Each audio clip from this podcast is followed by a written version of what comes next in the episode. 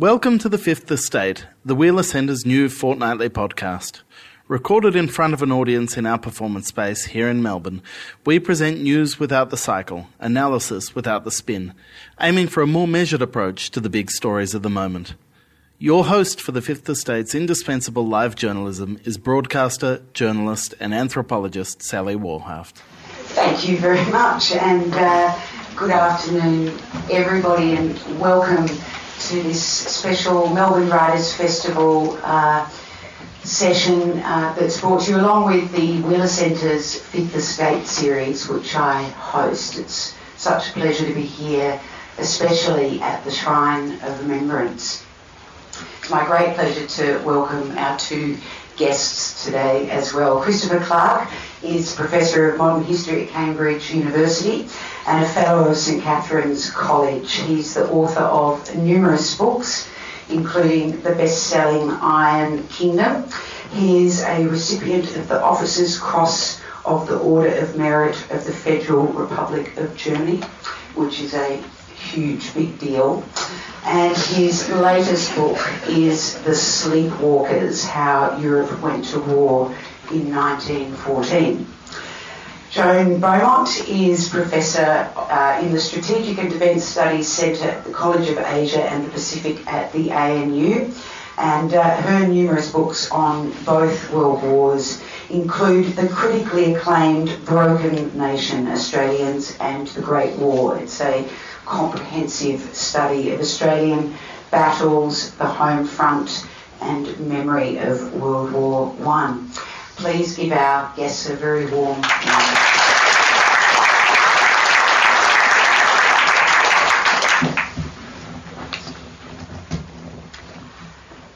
These uh, two books together, uh, I think, give us a really masterful insight into the causes and the impact of the First World War, both here in Australia and abroad. They're massively ambitious books, both of them, um, but they actually realise their ambitions. And uh, we're here, of course, to discuss the origin and the impact of the First World War, to question the historical lessons uh, that we have learned and haven't learned, uh, and explore the memory, the scholarship, and the writing about something as complex as World War One. I want to start um, with a, uh, getting a brief idea from each of the, the, guests here about their books because they really are so different. Christopher's is how the First World War happened. Um, so it's, it's European and worldwide in its scope, whereas Joan's is a study based uh, in Australia and uh, Australia's role. So, Chris, let's start with yours and a, and a quote at the very end of your book. You say the protagonists of 1914 were sleepwalkers, watchful but unseen, haunted by dreams, yet blind to the reality of the horror they were about to bring into the world. Tell us about your sleepwalkers. Well, um, I'm, I'm, glad you, you asked me about this, this term because it, actually that, that's been one point of criticism. People have said surely these people were not sleepwalkers; they were they were open-eyed, and, and I'm glad you quoted the quote because the point the book is making is that yes, the, the, the decision makers of 1914 were open-eyed, and they thought they were making smart decisions, the smartest decisions they could make on the basis of the information they had to hand. Uh, and yet there was a mismatch between the very bounded, the very narrow rationality of their decision making and the outcome of, of the of the systemic outcome of, of, the, of the sum total of all the decision making processes occurring in the different executive centers, which was, of course, a total and utter catastrophe. And in terms of the prizes they thought they were competing for, I mean, the disaster that they were bringing about was on a scale which made these prizes risibly, you know, indifferent, meaningless. Um, so they were contesting for you know issues of prestige, uh, territorial um, advantage, and so on, which uh, would, would just dwarfed by the by the magnitude of the catastrophe they brought about. And there were people around who saw this. Um, there, there was a, a, conservative advisor to the Tsar, for example, a man called Durnovo, who who uh, wrote a, a, memorandum to the Tsar in, in March 1914 saying, you know, just never allow yourself to be sucked into a Balkan adventure because what will result would not just be a war with Germany, which Russia will lose. The, the defeat of Russia will be a, you know, a, a, triviality compared to the revolution which will follow. Uh, the entirety of old Russia, everything we know, will be swept away in a tide of blood. So he saw very, very clearly what was coming for Russia if, if it allowed itself to, to um, invest, overinvest in Balkan geopolitics. Um, but of course, these were not the, and there were voices like his in Berlin, in, in Paris, in, in Vienna, but these were not the voices that were being listened to. Instead, it was the voices of people whose calculus involved taking the risk of war um, in pursuit of, of national or imperial objectives. And in that sense, that's the sense in which they were sleepwalkers. They thought they knew what they were doing, but they had a very limited awareness of the larger consequences of their behavior. One of the things reading it too is you realise how many alternative endings there were to the July crisis, and almost all of them better than what eventuated. Absolutely. I mean, it does seem to me, if you think about what this war did, you know, it it, um, it destroyed four empires. I mean, that's, that's in a way the least of what it did. You know, it, it, it, it killed between 10 and 15 million young men. It, it maimed and wounded possibly 20 to 21 million more. Um, it poisoned politics right across the world. It, it, it, it, you know, unhinged the global system in ways which continue to reverberate right through to the Great Depression, the Second World War, and so on. So it's, it's just about the worst possible initial condition for the modernity that we inherited in the 20th century. Um, you know, it's hard to imagine uh, Nazism, the Holocaust, Stalinism, the Russian Civil War, Italian fascism. All these phenomena, in some sense, are rooted in the in that catastrophe. Uh, it's a disaster from which all the other disasters sprang, as Fritz Stern put it. Um, so yeah, it, it, was a, an appalling catastrophe, and but we mustn't let the magnitude of that disaster persuade us that that was the inevitable outcome of, of as it were, the developments of the pre, of pre-war Europe, because the, the, the present of 1913 was just as pregnant with possible futures as our present is. You know, uh, and it's in a sense important when you think about these disasters to get beyond the narratives of politicians, of the, of the statesmen, who are always trying to persuade people that there is no alternative to the course that they have chosen, which is often a, a you know a decision for for um, military action. In this case, I'm. Uh, fairly certain that the word Australia is not in your book. It, it, may not be. It's actually. not. It may not be. It's no. not. I apologise for that. I, I, I, read every word. I, I tried to keep myself out of the book. Yeah. You see that? It's all about being uh, objective. And uh, it's interesting because Joan, to take a quote from your book, it was as if the sheer scale of Australia's loss demanded a narrative of hyperbole that invested its profound trauma with meaning. So this war that began that Australia doesn't even get a mention, and yet, and yet, uh, what? Um, tell us. Well, tell us about your about your book. Well, I, I've, is this working? Can you hear me? Yes. Yes. Thank you. Um, Yes, I think you've already highlighted one of the great contradictions, which is that for Australia, the war was, an, as, as Chris has said, an immense catastrophe. One in five of the men who went died, and uh, it was the highest loss of life in any, proportionately, in any of the British imperial armies. And yet, even though we have a, I think, a popular version of World War One, which suggests at its at its most extreme that Australia actually won the war on the Western Front. uh, we the, the Australian Imperial Force was a very small part of this huge multinational war that occurred in Europe and elsewhere, and so you've got this contradiction between the immense trauma that the war um, inflicted upon Australia, not just in terms of the loss of life, but but the profound divisions that the war caused in Australian politics and society, and those divisions, I argue, shaped um, Australian um, political development for at least a generation. So you've got the contrast between that and the fact that in the end, um, despite all these losses, Australia's contribution to the war was relatively small. Mm. Can I just add to that? One, that was something I found fascinating about your book that uh, uh, Joan suggests in the book that Australia emerges from this war, uh, you know, a less pluralistic and a less tolerant political culture than before 1914. Have I got that right? That yes, I think there are many people who who would argue that. And you mentioned 1913 being full of promise and, and other other possible um, endings. And uh, many historians believe that Australia in 1913 was a, a, much more vibrant, creative, innovative society, particularly politically and socially, than it was in 1919. And that in some way, and it's very difficult to prove this, but in some way the society's development was stalled or truncated by, mm-hmm. by the trauma of World War One. And uh, Manning Clark, the famous historian, has talked about the 1920s being the age of survivors in Australia, as if somehow, you know, the trauma for the families and the men who had fought the war mm. and the society that had been divided by the debates about conscription was so great that, that it was very difficult to refine that energy and excitement of, of Australia immediately after Federation. Mm it, it's an incredible undertaking for both of you to have chosen these topics to write about because, of course, there's been so little written.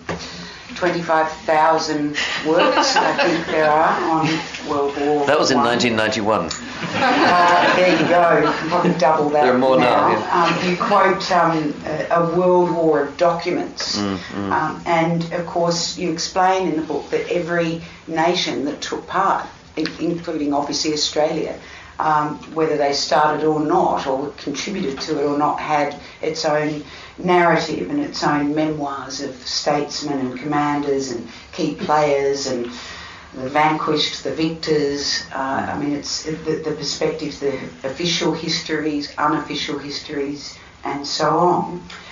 Unimaginable amounts of data that you have to select Mm. Um, and, and use. And you also remind the reader, Chris, that there's virtually no viewpoint on the origins that can't be supported from a selection of available sources. And that would also be true, I'm sure, for, for the arguments that you make, Joan. How then do you begin to write mm. a book about the origins of the First World War, mm. Australia's war, in your case, Joan, and each of you limited to 600 pages. Yeah. well, thank you for, for suggesting that it was an act of limitation to, to, to do that. Um, yeah, of course, you're right. Um, yeah, I mean, uh, uh, you, you, it's amazing how many colleagues in, in Cambridge, um, you know, when I was writing this book, they would say, you know, people always ask, you know, what are you working on at the moment? I, I would tell them, and they would say, you know, why on earth are you doing that? That's just completely pointless, which is fantastic. The colleagues they have this kind of gift. Just as, exactly, just, just, just as you're struggling with the sort of the, the monstrosities of a really difficult problem, they, they come up with excellent reasons why you should just curl up and die, you know.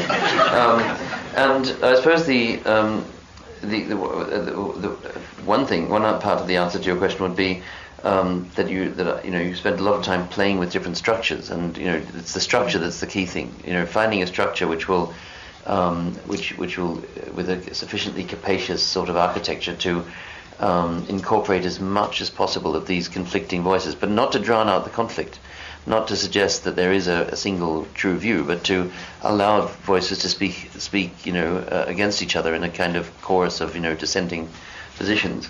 Um, that seems to me to provide a richer mix than simply, um, you know, picking documents that support a particular viewpoint, which is a, a, a feature of a lot of the, uh, not all, but quite a lot of the literature on the outbreak of the, on the cause of the First World War. The other thing I did was I tried to um, to change the question. Rather than deciding in advance, I'm going to have a different answer, uh, which would be entirely the wrong way to proceed, because I didn't actually, honestly, didn't know what the answer was going to be.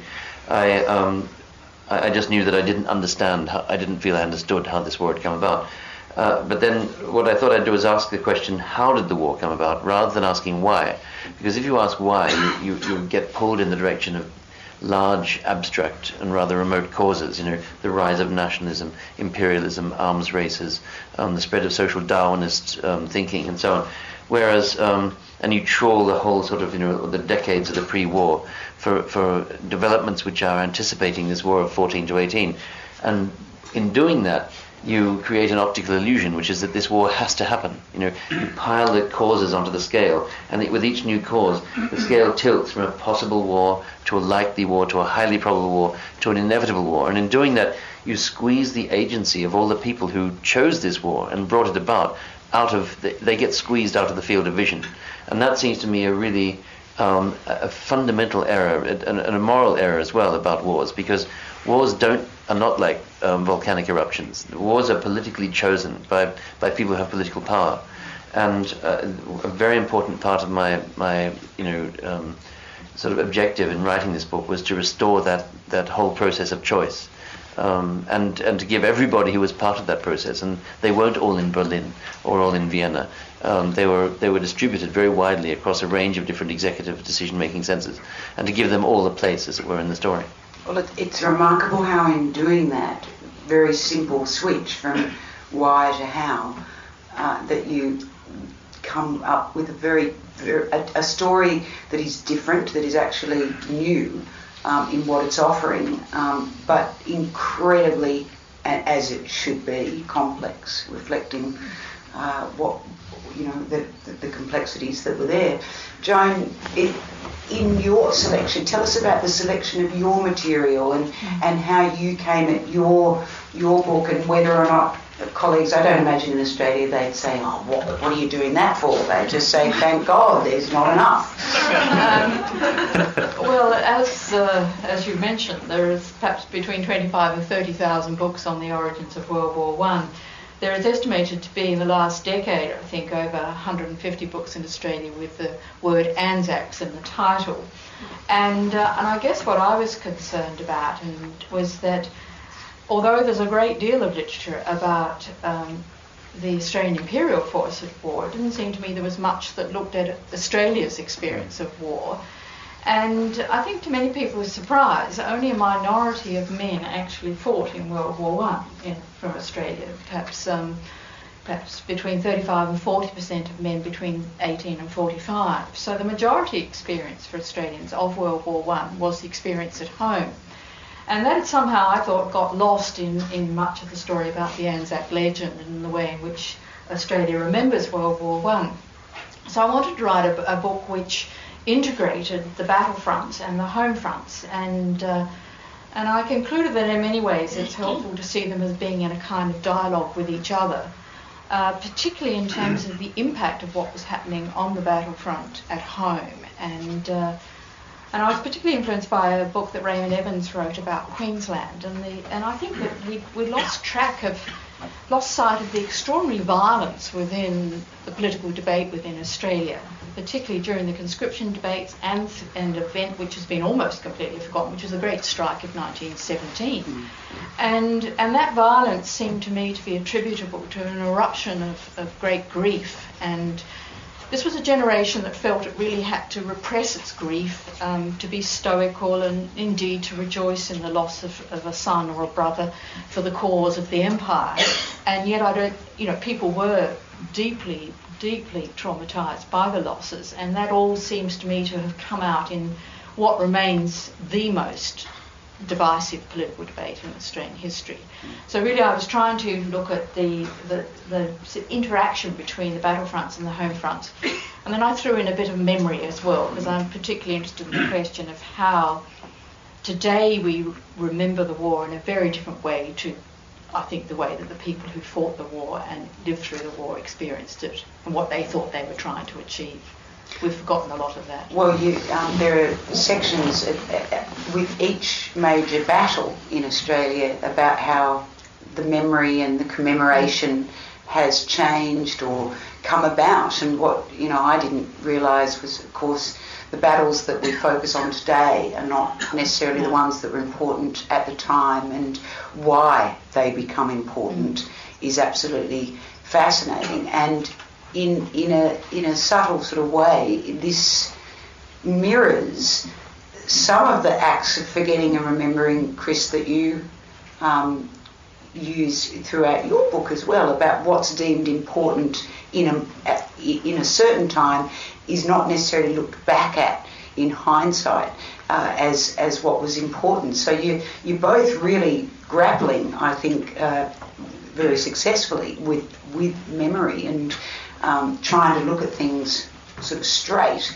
The, the Gallipoli, uh, don't quite know what to call it in Australia, thing, uh, uh, is quite difficult for me to understand. Um, the commemorations being put in place for next year are staggering. Uh, the, the issue, just the issuing of tickets for the event at Gallipoli will cost half a million dollars. Bert Newton will narrate it.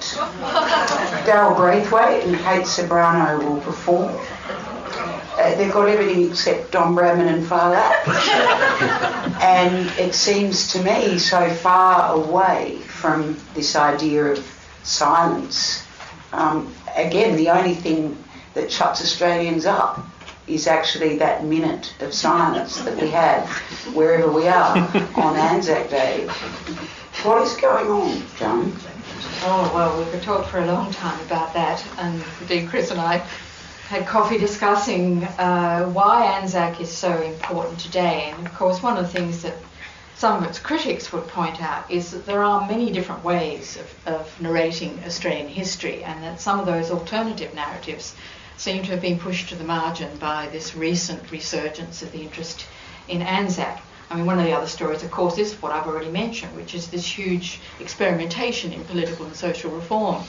that occurred, uh, particularly when the Labour movement was so dominant in Australian politics. Remember, the Labour Party was once the party of the left. And, um, but, but some, I mean, I think we have to start in trying to, under, when we're trying to understand Anzac by acknowledging that this so-called memory boom has happened across the world. Mm, it's happening in every country that um, is commemorating World War One, and most people would trace it back to um, the emergence in the 1970s as a very dominant discourse about the Holocaust. And uh, then in Australia's case, it somehow seems to have become linked to perhaps a need for some kind of um, narrative that has a kind of a spiritual dimension in a secular age on the other hand, you might, and depends what your political persuasion is, attribute a lot of the resurgence of the um, uh, commemoration surrounding Anzac to the needs of governments who are seeking to invest their contemporary policies with a legitimacy. And one of the things that I think I really had in mind when writing the book was to make a clear differentiation between memory and history. And a lot of what we hear about Gallipoli and Anzac today is actually memory. Very little of it's history. It's about, and uh, I don't mind the word myth. I mean, you called it the thing. Um, I, I, like a, an anthropological definition of myth, which says the myth a myth is a story about the past that justifies and validates the institutions of the present. So I think you can only understand Anzac today because it continues to um, emphasise and validate particular values which at least certain sections of Australian society think are important. Courage, mateship, sacrifice, and so on. Can I just add to that? I mean, this is a, a, a question. Well, first of all, to, uh, to you know, second what you said about how this is not just happening in Australia. I mean, in, in Britain, there's been an extraordinary effort by government to recalibrate the memory of 1914 and to sort of drag it out of the clasp of the BBC, and in particular Blackadder Goes Forth, sort of, uh, which, which, of course is one of the ma- most magnificent monuments of, of um, comedic memory of 1914 one could possibly imagine. I mean, it's extraordinary that they've attacked this, this you know, um, just the sacred monument of, of, British popular culture on the grounds that it foregrounds the futility and meaninglessness of the, the meaninglessness of the war as a, a sort of a meaningless carnage, and in an effort to restore kind of the political meaning of the war. They've dumped the, the, the government, and by that I mean the Education Secretary himself, Michael Gove, has now been sacked, but he was then Education Secretary. He demanded that you know uh, Britain should uh, learn again to be proud of the of the achievements of 1914 to 18, and pride should be a dominant part of the of the emotional mix, and so on. So this is not just happening in Australia; it's happening uh, worldwide, as you say. And just thinking about the Anzac myth, the question I have about that is, I mean, th- this is a a, a, a war, the, the memory of this uh, conflict presumably is something which resonates more in some parts of Australian society than others. I mean, you make the point in your book that the, the crimson thread of kinship, which, which you know, um, accounted for that powerful sense of um, alignment with empire, even in 1914, was, was something that was in, you know, present in very different, at very different levels of intensity, in, even in the Australian society of then. But today's Australian society, presumably the, this memory of, of um, Gallipoli is, is the property of a part of Australian mm. society. Is that true? I mean, there must be Yes. Australians who don't feel connected to this. Well, this is, uh, I think, an interesting point because you do le- read a lot in the press about how many people go to Anzac Day dawn services, how many people have sought to go to the uh, service next year. You hear about growth in numbers, but um, the fact remains that this is a minority of the Australian population that is actively engaged in Anzac commemoration. And to me, the unanswered question is how widely does this particular memory of, of war resonate in Australian society? And about four years ago, the Department of Veterans Affairs, which has the responsibility for managing the uh, centenary of Gallipoli next year, conducted two focus groups uh, to try and find out what the Australian public expected of the centenary commemorations. And the first focus group they did was largely, it turned out, with Anglo-Celtic, or Australians of Anglo-Celtic extraction. And they said, well, look, we can see Anzac as being a focal point of unity, perhaps, in Australia, but it also had the potential to be very divisive because it is still a story about white men, basically. And so then they conducted a second focus group and deliberately chose Australians who came from non-Anglo-Celtic backgrounds, Chinese, Vietnamese, Indians, and asked them what they thought about Anzac. Now, it was only a focus group, but it was very interesting because the responses were that uh, people who were recent immigrants to Australia from um, other cultures were more than willing to acknowledge the importance of the Anzac legend in Australian society and were respectful of the fact that it meant a lot to many Australians, but felt quite disengaged from it.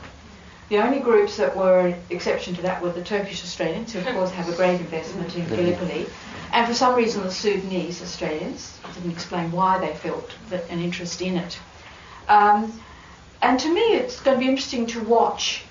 Once we've had we've had this orgasmic commemoration next year um, of, of Gallipoli, what will then happen? There- Will there be a kind of fatigue almost with the, the commemorative activities?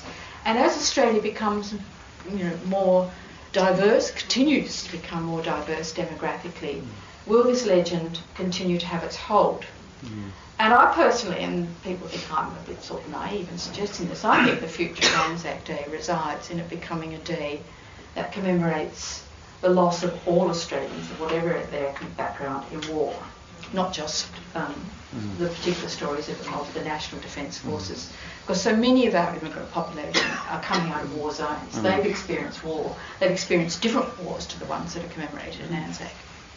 Let's put you in charge. but let me say, I mean, that may be naive because Anzac has always been, as um, Bruce Kapferer once put it, a legend, a, a myth of state. I mean, it's got a very strong alignment with the development of nationalism and, and uh, the official defence Well, one of the things I'd love to know is, is how you think this as this mythos of Gallipoli uh, affects our defence culture today. How it affects the way we we go into war today as Australians.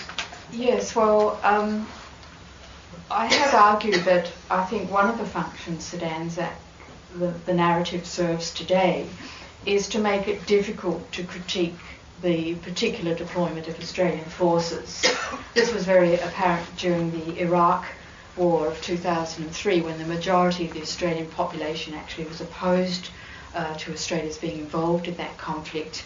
But as soon as the uh, deployments had been made, uh, the government essentially presented the argument that it was very difficult to critique the soldiers who were fighting the war.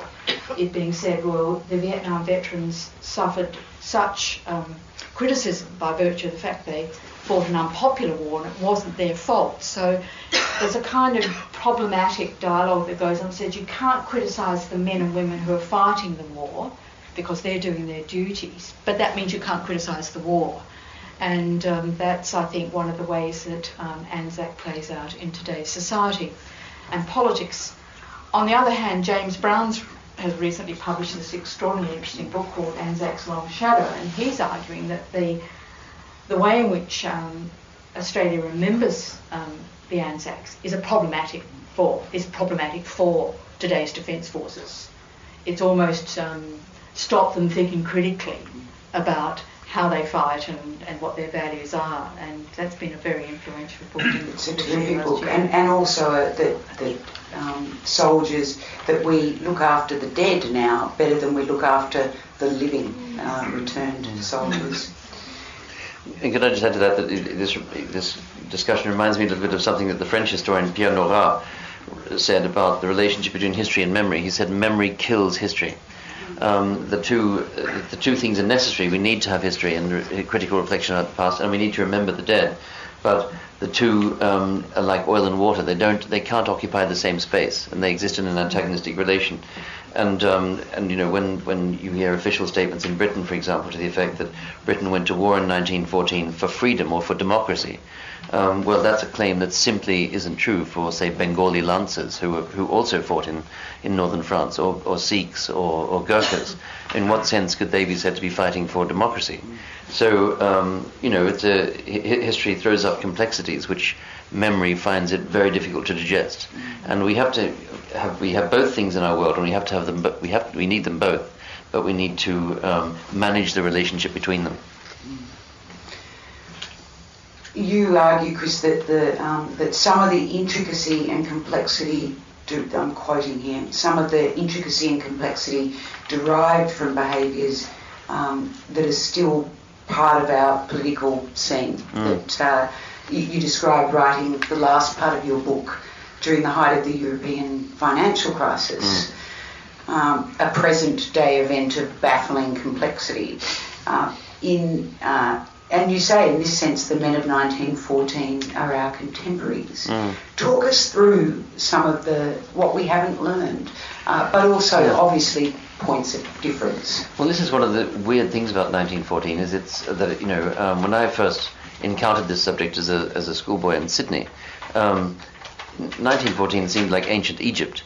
And you know, we read the, the these wonderful popular histories by Barbara Tuchman, you know, the, the Guns of August and the Proud Tower, and reading those, I mean, there's a lot of detail about uniforms and court etiquette and um, and you know all sorts of you know a sort of loving attention to detail, which pushes this story back into the remote past and makes it feel like a period drama. But actually, if you if you think about it from the perspective of our of our present day world, then it feels very close. I mean. 1914, uh, the, the, the key players were operating in a very multipolar, very unpredictable context where um, trust, even between allies, even among allies, was at very low levels and, and was completely absent between antagonists. Um, where uh, you know it was very difficult to read the intentions of other states, um, where levels of paranoia were high. There was a kind of fear of long-term decline, a sense that one was operating against the clock, and so on. So um, in many ways, 1914 is more contemporary now than it was during the Cold War, when when the world operated under very different rules. You know, disciplined by a kind of bipolar stability, if you like, despite the terrible proxy warfare of that of that era. Um, now we're back in an era of multipolarity, so it feels much more. It, it, speaks to us much more urgently than it than it did then. And the relevance of the eurozone crisis, well, that had to do with the fact that you know, just as I was finishing this book. Um, you know, Europe was plunging into this, this terrible crisis over the euro, management of the of the single currency. And what was very striking was the fact that everybody knew that there was a potential catastrophe, you know, the, the meltdown of the currency, the collapse of the European project, at least of its um, of its you know financial dimension. And um, but that common awareness of catastrophe was not enough to discipline the egoism of the individual nation state actors who used the fear, the generalized fear of catastrophe, as arguments for their own, with which to pursue their own interests. Um, and it seemed to me that kind of, um, you know, incapacity to think in terms of the interests of the system as a whole was, um, you know, that there were analogies there with the situation in 1914 where everybody knew this can end in a general conflagration but that was not enough to to you know discipline the, the egoism of the particular decision making centers.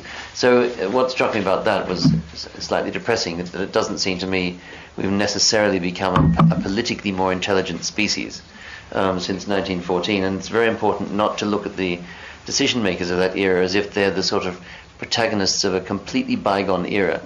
Um, you know, with, with nothing to tell us today, you know, people we can dismiss because they, they were they were the prisoners of very backward ideas that we no longer uh, are no longer part of our reality. It seems to me they're very like us and we're very like them.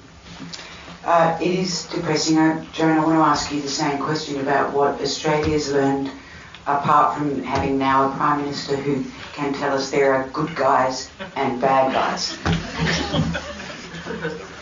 Well, um, clearly today, um, Australian foreign policy and defence policy is shaped by a very different um, values. I mean, one of the things that, that took Australia so enthusiastically into World War One uh, was, of course, a loyalty to the British Empire, which now, and to white Australia, which both values of which now we don't don't um, are values we don't embrace.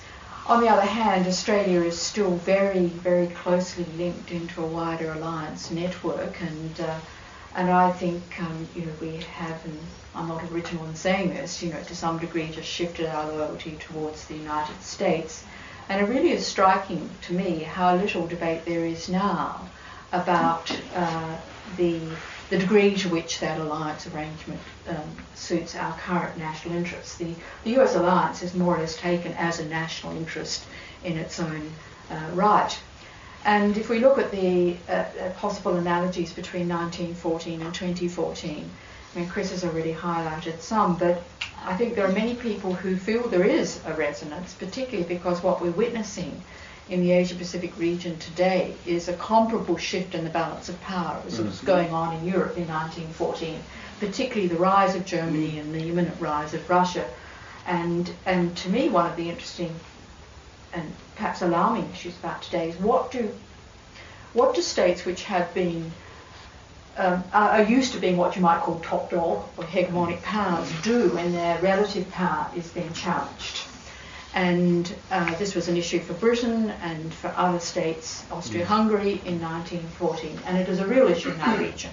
And in particular, we hear a lot about what China is planning and, and China's intention to assert its new economic power politically and strategically. But to me, my, if we look at 1914, what's just as important is what do the powers whose power, the states whose power is being challenged to, you know, what will the United States' response be mm. to um, to the rise of China? And that's why there's a lot of debate going on about is 2014 another 1914.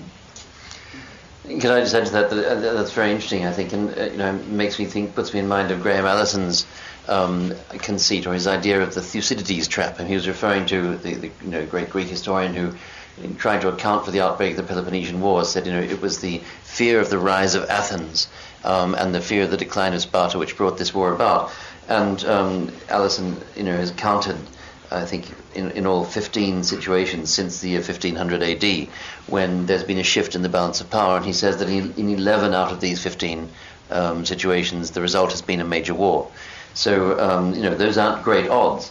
Um, but and the question then arises, you know, are we going to be smart enough to handle um, shifts in the balance of power global, you know, uh, uh, globally without conflict? You know, and there are indications that we might might be able to be we might be smart enough, but there are other indications that we might not be. I think also when you asked what has changed, and I I think one of the the really sobering lessons of World War One and and later conflicts has been the willingness with which ordinary people respond to the call of the nation to go to war. I mean, 62, I mean 330,000 of them in World War One from a population of 4.3 million went to serve. And so were, I pose the question in my book, would, would today's democracy be able to, to fight this kind of conflict? Would you find enough men and women who were willing to volunteer and, to, and would you find enough Australians willing to tolerate the casualties of World War One? I doubt it, but then I sometimes wonder, you know, the power of nationalism and it seems so strong. And if we were in another major crisis, would would it be possible to imagine Australians responding with the same enthusiasm, or at least at best willingness to die that they did in 1914 to 1919? One hope. I mean, I guess I hope not. But then um, the power of nationalism does seem extraordinarily strong. Mm-hmm. Um, have we got microphones for questions? Yes, we ah, fantastic. Um, if, if you would like to ask a question, please put your hand up and uh, Somebody will put a microphone in it. Um, am I right that the declaration of war, uh, there was in the streets uh, by most of the uh, belligerents?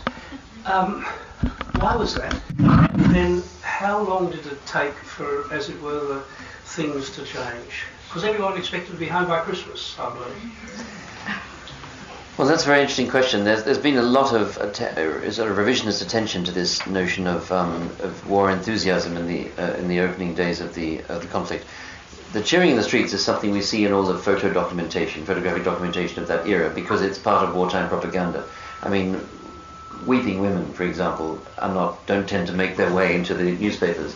Um, the Czech women who lay on railway lines to prevent their sons from being taken off um, to the, the front um, in the Austro-Hungarian Empire, for example, never made it. They were never photographed, never became part of the visual record. So there's a lot of other emotion happening. I mean, in, in Russia, people there's a there's very interesting um, accounts which refer to which say that in the in the villages um, of Russia, you know, one of the main sounds you could hear was weeping, men and women weeping at the prospect of, a, of another mobilization, uh, because they could remember the war against Japan, which had been so appalling and had nearly you know, destroyed um, the, the, the, entire Russian polity. So, um, you know, jubilation isn't the only emotion. Uh, it's the one that makes it into the headlines, and um, it's an urban, it's a phenomenon of the urban educated intelligentsia. It's students, um, people with a kind of stake in in the public sphere of the nation state, who are who are you know throwing up their hats in the air. And as you say, you can you can see these scenes everywhere. There's a a marvelous pair of photographs showing crowds in front of Buckingham Palace and crowds in front of the Schloss in Berlin. And they're almost identical crowds because these are Europeans who look very similar and they're throwing into the air almost identical hats. These are the hats with sort of boaters. They look like boaters basically. These are the hats which were in in um, in fashion in, in 1914. So um, people were cheering, but um, but in all these uh, societies, it's a small minority that's cheering. Um, the ones in front of the camera. Um, the rest of in the rest of society, it's bafflement, bewilderment, surprise, astonishment that this war has happened. I mean, there are a lot of contemporary diaries and memoirs which say that, you know, my, you know, I remember just re- re- reading last week a wonderful memoir by a, by a Hungarian graphic artist, young man, who was called up in um, in the autumn of 1914, and he said, you know, for everybody I knew, around all my circles, we thought a war of this kind had just had become an anachronism. It was unthinkable. We thought a big war was an absurdity. Um, and so for them, you know, for many people, most Europeans, the war came as a storm from a clear, sky, clear sky. And there's an interesting book by a man called David Nirenberg which makes this point very clearly that um, it's called The Dance of the Furies, I think. And in that uh, book he expands on this and shows um, how astonished and bewildered most Europeans were by the news of this, of mobilizations. Um, one of my favorite stories is, relates to a Cossack village um, in out near the Urals in some, a place called Semipalatinsk, where um, the news of mobilization arrived on, the, on, on horseback. There was a, a, Cossack riding with a, with a blue flag, which is the signal of mobilization. And an announcement was read out. The Tsar is mobilizing the troops, he's calling you to the front, and so on. The Cossacks all cheered, hooray, it's, it's, it's war, we're ready to fight. And then people asked themselves, um, who are we actually fighting against? And um, this chap said, ah, let me just check. Oh, no, it doesn't say. It doesn't say. It says mobilizatia, mobilizatia, it doesn't say against whom. And they say, oh, and then, then it starts a lot of uh, kind of guessing games. They say, ah, it must be China. It's China. We've gone too deep into China. And they finally wage war on us. Well, they finally declared war on us. It's time to fight the Chinese. And then this goes on for a couple of hours. They think it's China, it's China. And then somebody says, no, it must be our old enemy. And they say, who's that? And it's England. It's England. We're fighting England. So that gives you a sense of how far most people are from, uh, you know, from understanding the processes of decision making that actually brought this war about.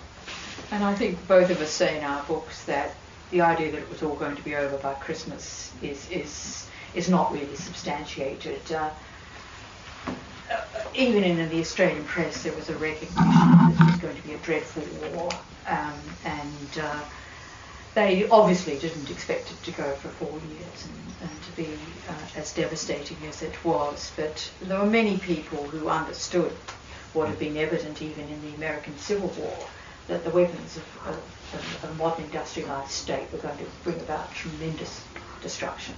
Mm.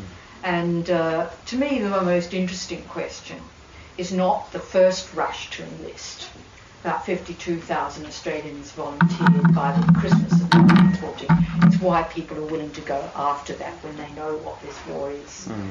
One, a couple of, two French authors have called it the mystery of the second acceptance. Mm. And I actually start my book with my great uncle who went in December 1916 and he was 31. He knew exactly what, what his odds were. And so that to me is the most profound question. When it's not a short war, why do people continue to be willing to volunteer? And you think of a country like Italy, which enters the war in 1915, they know exactly what they're getting into, and they have a war, you know, just as bad as everybody else's, with endless casualties on the Isonzo front and so on. Um, but it's not enough to put them off. It's, it, that is a, a very important question. Um, I'm um, struck by the fact that uh, Obama was quoted recently as um, saying he got frustrated with why does everyone want to go to war? Mm. And um, he uh, he was quoted as briefing the journalists on, on Air Force One. He said, look, basically it's about not making doing dumb shit. but it's interesting to me with, with all this discussion about memory and history that the other thing is we seem so readily to forget the horror of war, perhaps because so many don't want to talk about it, uh, and the, the, the, the lack of uh, participants coming back and not wanting to talk about war, has that contributed to our to our ignorance and our, our willingness to continue this um, stupidity? Well, I think it's fair to say that the way war is remembered in much of the commemoration nationally today is a very sanitised version of war and uh, sometimes a very sentimental version of war. Um, so you never see you know, really graphic images of the effect of, say, a shell on a man's body. Um, and you go to something like the Afghanistan Gallery in the Australian War Memorial, and it, you know it's a story of suffering, but you never quite know why it's happening. It's it's really almost decontextualised a lot of our, our memory of war today, and certainly um, if you look at the way in which recent wars were reported through embedded journalists, much of the, the true um, horror, the physical horror of war has been airbrushed out of the story. And certainly as a young student, I was profoundly influenced by the photography that came out of the Vietnam War.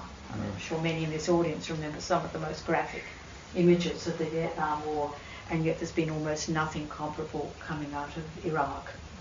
Or, um, so we, I think we we have a, a somewhat sanitised reporting of war today. There's some quite there's some quite interesting anthropological literature on why it is that in situations where hawks and doves argue against each other, the hawks often win. Um, especially in environments uh, where, where, there's a, where there's a potential to stir paranoia and anxiety and so on. Um, hawks seem to have the better arguments. That's to say, they don't necessarily have better arguments, but their arguments seem to carry more of psychological sway than the arguments of doves. You, you, know, the arguments of doves are often, we, hang on, let's, let's slow down, we don't have anything to worry about. But the hawks, by enumerating the things we do have to worry about, create a kind of climate um, that you know seems to feed itself. So uh, they're, they're, those are interesting studies. That hawk arguments tend to, you know, they just tend to work better in psychologically stressed conditions. As in nature. As in nature. Yeah. Uh, interesting too, Joan, that I don't know if this happens elsewhere, but uh, a, a, very peculiar thing in time, I would have thought, where you have a prime minister, or at the very least, a very senior level uh, of minister uh, for some years now, attending every single military yes. funeral. Has been a, a relatively recent phenomenon, and of course is only possible when you have very low levels of, of deaths, as mm. we have had in Australia's case in Iraq and Afghanistan. And I do know, um, as you mentioned, I'm in the Strategic and Defence Studies Centre, not the most natural home, but I, I do have good colleagues there.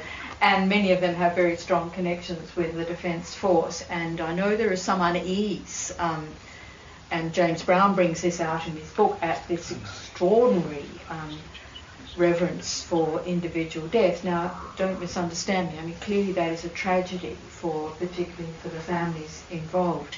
But the degree to which there is a, a kind of political mobilisation around every death is a is a really interesting um, aspect of, of um, national commemoration today. Mm. Julia Gillard, for example, had to come home from an international conference when five Australians were killed in Afghanistan. And I happened to be talking to one of her staff, and I said, Well, why? And he said, Well, she could not afford to be seen to be in a Pacific Island resort on that day. And that to me um, uh, raises the whole question of what role the popular press plays in, in this particular uh, commemor- commemorative practice. But we've also had it around the, the victims of M17. I mean, people have commented on the similarity of some of the rituals that are surrounding um, Operation Bring Them uh, Operation Home. Bring Them Home, yes, and it's got a kind of military connotation. So it's almost as if the fewer the deaths, the more the commemorative ritual that surrounds mm. um, mm. those um, those burials and funerals. Yes, firstly I must apologise, Chris, I haven't read your book yet, but I'm currently at, at the end of Paul Ham's book, 1914, mm. and uh, uh, have found the parallels quite fascinating over the last two months reading it. It was 100 years ago on the day I was reading it, so mm. it's very fascinating. Um, I do ask that same question that Sally asked. Uh, I think Australia was mentioned once, and that was in the appendix regarding the number of deaths. Otherwise, I doubt that I saw it in that book also. Mm, mm. Um, Sorry about that. Also, been uh, concerned when I read about the barbaric actions of the German army when they invaded France. Mm. Just could not believe what I was reading at the time. But then you go and turn the TV on, and you see the barbarity that goes on in current days. So you really do wonder what we've learned. I guess my big question out of the book and the history of it is the three cousins leading the three protagonists in this war. Why did they allow it to happen? Well, sometimes it's, it's, it's like I was just going to say you have to buy the book because it's all in there. well, it's, it's, funny. People sometimes say to me, "How, how could Europe go to war when the when its its heads of state were all related with each other?" And I think people who ask that question have clearly never been at a family Christmas. but um, you know, uh, but I suppose the, a more serious answer to your question would be that you know, these heads of state, uh, they're, they're very important symbolic persons. I mean, there's no question when Edward VII goes to Paris and sits down in front of a hotel smoking a cigar, people think they're looking at England, you know, in a, in a suit, basically. And when the, when the, when Tsar Nicholas comes to Paris, he's, he's cheered, although he's, of course, he's an autocrat and something absolutely abhorrent to French Republican political taste, yet he's cheered because he's the embodiment of the alliance that is the, the, the keystone of French security. So these people are symbolic persons, but they're not necessarily the people who are pulling the wires. And the same thing applies to the Kaiser in Germany. You know, a, a larger-than-life figure who, whose every utterance is recorded and remembered, but but who in fact um, was one actor among many, and who was in many ways sidelined during the key decision-making process of 1914. He's put on ice effectively. So. Um, you know, the answer to your question would be that these characters, important as they are, um, actually aren't the ones making the decisions, and they've been absorbed into national bureaucracies, nation state or imperial bureaucracies, um, which are making the decisions. Just ask a question of Chris, I mean, to save you from your embarrassment of not mentioning Australia. Yeah. Um, I have heard it said that um, that when the British government was going through those agonies in the last days before the war as to whether they should intervene mm. or not, and there was great uncertainty and chaos in the British cabinet and divisions, that the fact that the Australians and the Canadians and the New Zealanders put their hands up to support Britain was one of the things that encouraged the British cabinet. Well, this, because yes. um, if I Newton's point, isn't it? Yes, I mean one of the things. Um, the Australian decision to go to war was not a decision that was made by the British government on behalf of Australia. But the day before the British declaration of war on Germany, the Australian government had made the decision to, to send an expeditionary force. Mm. So hmm. does that does that give a green light at all to the British government, or are we just priding ourselves and giving ourselves undue significance? No, I think I think it's important. This is a point that's made in Douglas Newton's new book, The Darkest Days, when he looks at precisely as you described it, at the profound divisions within the British political elite over intervention in this war, and it, it, it really tore the heart out of the liberal movement, basically, the Liberal Party, and it, uh, it was a moment from which liberalism in, in Britain never really fully recovered. Um, but I think he's right that um, that there are all kinds of early early signals that um, of readiness for war, and they, and they have in part to do with the empire. I mean, one of my favorite examples is a telegram from Barbados, which says, "Onwards and upwards, Britain. Barbados is behind you," which I think is you know one of the most stirring documents from the, from the early, early days of the war. But um, so the, there is an imperial dimension to this, and there's also the the, the empire, the imperial warning telegram, the, the warning to be ready for war, um, which goes out, um, and which Douglas Newton sees, I think, rightly as, a, as an example of how quickly Britain moves towards escalatory measures or is, is willing to risk escalation. Um, and he, he, also cites Churchill's um, very early mobilization of the navy before the Germans have even issued the so-called um, warning of impending war, the the, um, the statement of impending war. Um, so, you know, uh, these are basically observations which are important because they put Britain back into the picture as a power among other powers, you know, contending with other powers and trying proactively to meet risks before they actually eventuate. Uh, and thereby helping to sort of escalate the, you know, force the, the pace of the of the crisis, if you like, along with everybody else. I mean, Britain's not alone here. The Germans are doing it, the, um, the, the Russians are doing it, the French too, in their own way. We've got time for one more. I thought that was a clock, but can you give me a two-minute warning? Thank you. Professor Clark, I was just wondering, has uh, how uh, has the Sleepwalkers been critically received mm. um, in the Anglo-Saxon com- countries compared to Germany? Or well, well, thank you for that question. Um, it's been, I mean, I, I, I, can't complain about the reviews. I've had lots of wonderful reviews, but I've also had some stinkers. Um, and in, in Britain, um, the, the hostility has come from, you know, the thing is that there are, there are people who, this is a topic in which a lot of scholars have invested their entire lives. I mean, there are people who have been specialists on the outbreak of the First World War. That's how they started, and that's what they've been doing all their lives. An example would be John Röhl, the, the, the author of the magnificent biography of the German Kaiser, who has dedicated his entire life to showing that you know Germany um, not only brought about this war but planned it in advance, um, and so on. Now that's that's not a view that I share, and in fact it's not widely shared, but you know, um, people like that have responded to the book with, with extreme hostility, I have to say. Um, this upstart Aussie who comes along yeah, and blasts all these things. Exactly. Who is this guy? Who is this More guy? Australian exceptionalism. Exa- well, exactly, exactly. I mean, I think. Um, yeah, they just don't get it really. They sort of think, who, who, you know, what, what, what, how can, how can he be doing this? And I, I bumped into John Röhl not so long, ago and he said, how can it be? You know, you've looked at the sources, I've looked at the sources. How can we have come to different conclusions? Um, well, I mean that's history. That's the way history works, you know. Um, and we apply different. We, you know, we look at source in different ways.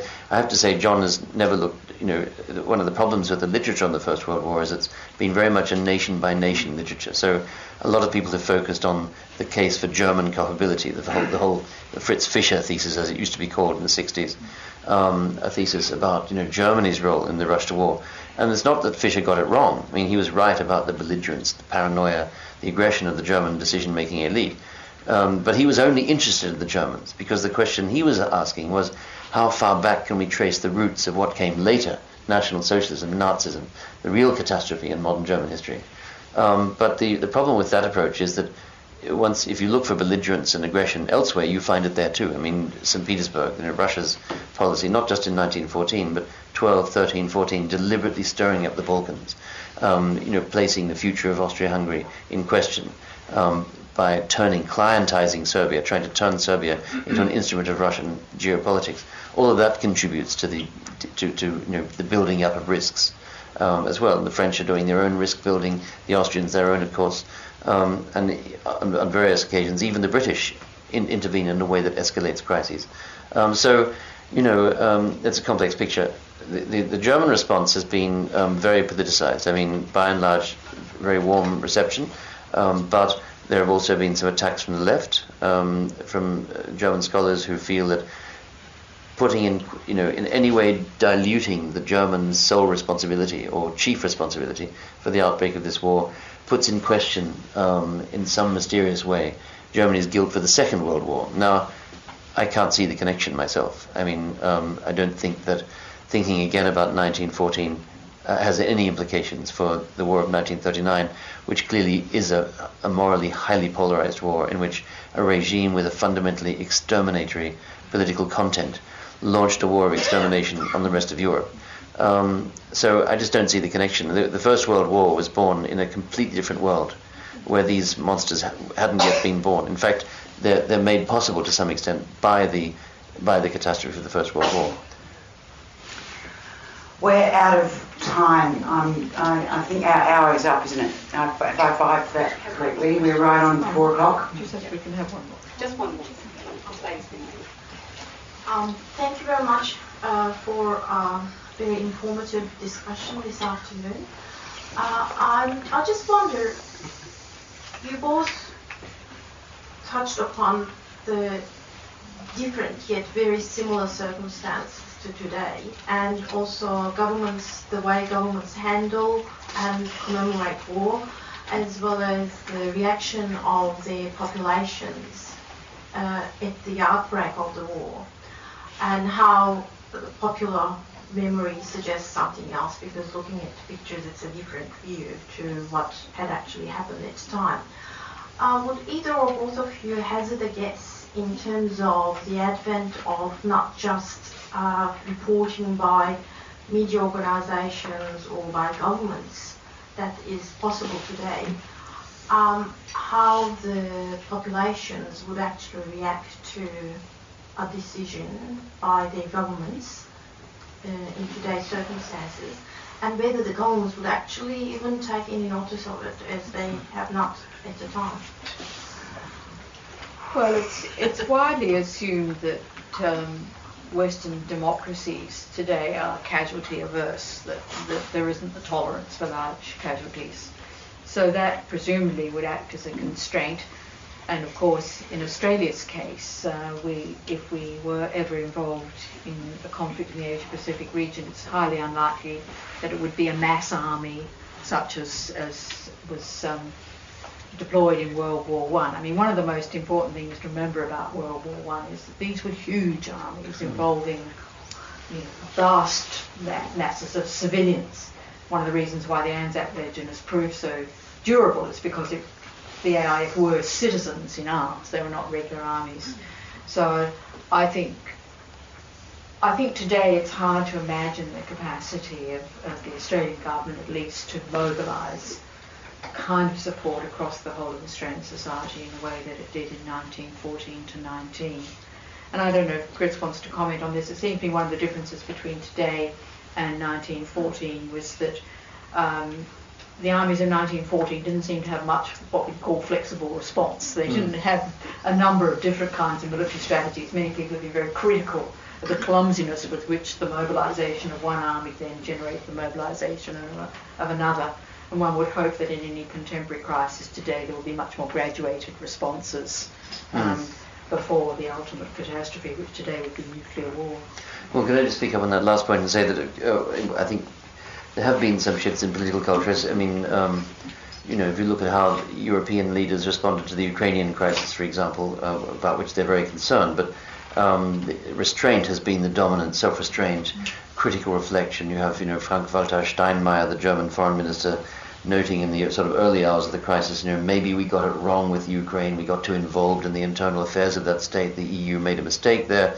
Um, we needed to take into account more fully the, the interests of Russia and so on.